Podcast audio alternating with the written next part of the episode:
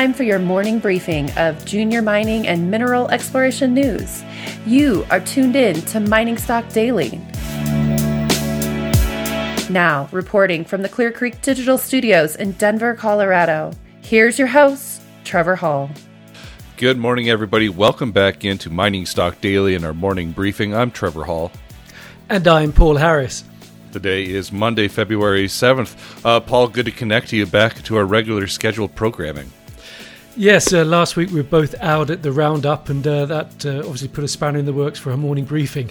Yes, but uh, nonetheless, we were very busy last week, but we're back here to uh, get things back on track. Uh, let's get started. Last week, gold rallied from seventeen eighty to as high as eighteen sixteen, although the week was punctuated with two huge down spikes during COMEX trading hours on Thursday and Friday mornings. Both days saw the paper gold price plunge abruptly below eighteen hundred dollars when, and then snap back above just as quickly. The Mining Stock Journal said that the effort by nefarious anti-gold forces to hold the yellow metal below eighteen hundred dollars has failed several times in the last few weeks. More interestingly, it said that it feels as though there's a gold buyer accumulating on any price ambush that takes the price paper gold price below eighteen hundred dollars. A report about a week ago said twenty-one tons of gold were removed from the Federal Reserve's custodial vault in New York. The entity was not identified, but was likely a foreign central bank repatriating gold. Silver traded in a similar pattern to gold last week. Immense demand for physical silver bullion is reflected in the rising premiums of silver bullion coins at big coin dealers. The Mining Stock Journal said silver coin premiums are at their highest spread to spot since the physical silver shortage in twenty twenty. The Mining Stock Journal noted that gold has been in a well-defined uptrend since the end of September. Silver appears to have listed into an uptrend in mid-December. The newsletter added that all market signals point to the potential for a big move in the metal soon. All that remains is for the mining stocks to follow suit, and we'll have a good old-fashioned gold rush to enjoy.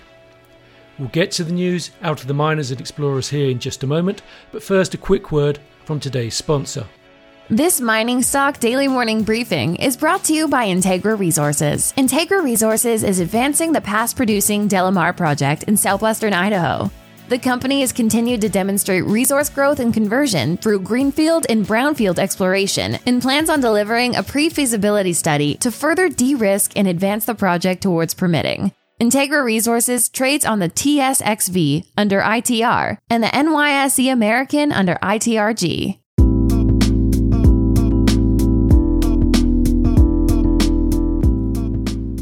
And here's what you need to know this morning. In last week's long-form episode here on the podcast, we heard from Elemental Royalties C E O Frederick Bell regarding the hostile takeover bid for the company by Gold Royalty. Today, Elemental reported holders of a firm majority of the company's shares have reiterated to management that they intend to reject the all-share hostile takeover bid. As Elemental has previously noted, if the hostile bid were to succeed, Elemental shareholders would only own approximately twelve percent of the combined company, while Elemental would contribute sixty-two percent of the revenue, based on Gold Royalty's pro forma financial information. The company trades on the T S X Venture with E L E and on the O T C Q X with E L E M F. In Colombia, Rugby Mining said it plans to initiate a comprehensive exploration program at its undrilled Cobrasco porphyry copper molybdenum system in the west of the country in April, leading to drilling in June, following the publication of a resolution in January twenty-eighth, which allows exploration in forest reserve areas to proceed without undertaking a land change extraction process. The resolution means exploration can proceed as long as it does not require forestry use, removal of forest cover, or forest fragmentation. Cobrasco is in the porphyry belt about midway between First Quantum Minerals' Cobre Panama to the north and SolGold's Alpala to the south. Rugby Mining trades on the T S X V under R U G. Thesis Gold announced initial twenty twenty-one drilling results from the Thesis three zone at its Ranch gold project in north-central British Columbia in Canada. It said it made a discovery at the west zone where hole twelve returned twenty-eight meters grading six point zero seven grams per ton, which appears to parallel known mineralization at the Thesis three occurrence. The company said the discovery demonstrates the significant potential that exists within the Thesis structural corridor and across the largely underexplored Ranch project. The Thesis structural corridor has a strike length exceeding fifteen hundred meters, which is largely unexplored. Planning is underway for the twenty twenty-two drill program, where it will continue to contest this very promising new zone. Thesis Gold trades on the T S X V under T A U. T G Gold reported new intercepts from the Cayley Rainier target zone, located seven hundred meters south of the historical J M pit at T D G's former producing Shasta project, also in British Columbia. Hole twenty-two returned fifty point one seven grams per ton gold and four thousand eight hundred seventy-one grams per ton silver over one and a half meters. This was included in a broader interval of sixteen point two meters, grading seven point two two grams per ton gold and eight hundred seventeen grams per ton silver, starting at a downhole depth of one hundred meters.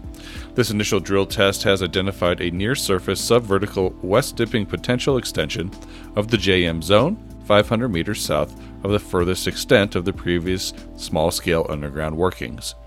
T D G Gold trades on the T S X Venture with T D G. Palladium One provided their final assay results from Kakua South in Finland.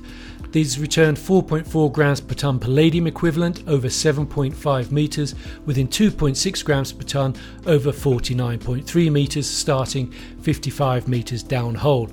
All assays for the greater Kakua area, with the exception of the three holes in the satellite Murtolampi zone, have now been received. Resource modelling can now begin for the updated Kakua mineral resource estimate, expected later this quarter.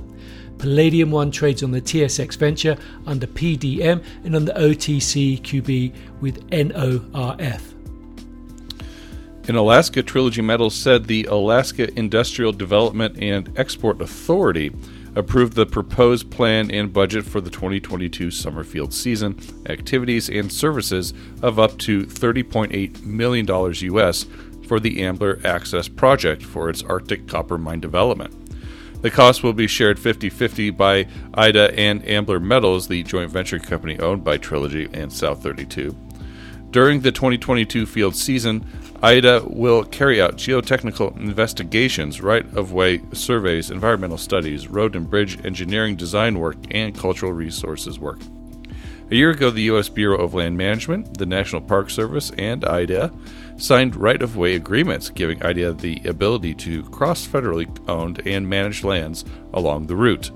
The authorizing documents with the two agencies are the final federal permits it requires. Trilogy Metals trades on the T S X and the N Y S E American under T M Q. And we have a late entry from District Metals this morning. They provided an update from the Bakar property located in North Vancouver Island, British Columbia, which is a J V with Sherpa two Holdings. That was announced back in August of twenty twenty-two. A recent exploration work on the road-accessible Bakar property has identified a large and high-priority target named Elephant Crossing, which is defined by strongly altered adjacent host rocks coincident with geochemical and geophysical anomalies. Two rock chip samples from outcrop at the edge of the covered coincident V T E M and Z T E M anomalies returned zero point four nine percent copper and four point one three percent copper. This is a previously unknown mineral occurrence and represents a new discovery at Bakar. So we'll get more from District Metals and Bakar property in the future. District Metals trades on the T S X Venture with D M X. Uh, that concludes today's morning briefing. Uh, we will be back hopefully later today with some more market commentary, looking to schedule, get so finally scheduled with a couple people. So, you know, stay tuned with us throughout the day. The Mining Stock Daily Morning Briefing is produced by Clear Creek Digital and Investment Research Dynamics Mining Stock Journal. It is distributed throughout the world through your podcast network of choice and by our friends over at the Junior Mining Network. Until later today, I'm Trevor Hall. And I'm Paul Harris. Have a great day, everybody. Be well. The information presented should not be considered investment advice. Mining Stock Daily and its affiliates are not responsible for any loss arising from any investment decision in connection with the material presented herein. Please do your own research or speak with a licensed financial representative before making any investment decisions.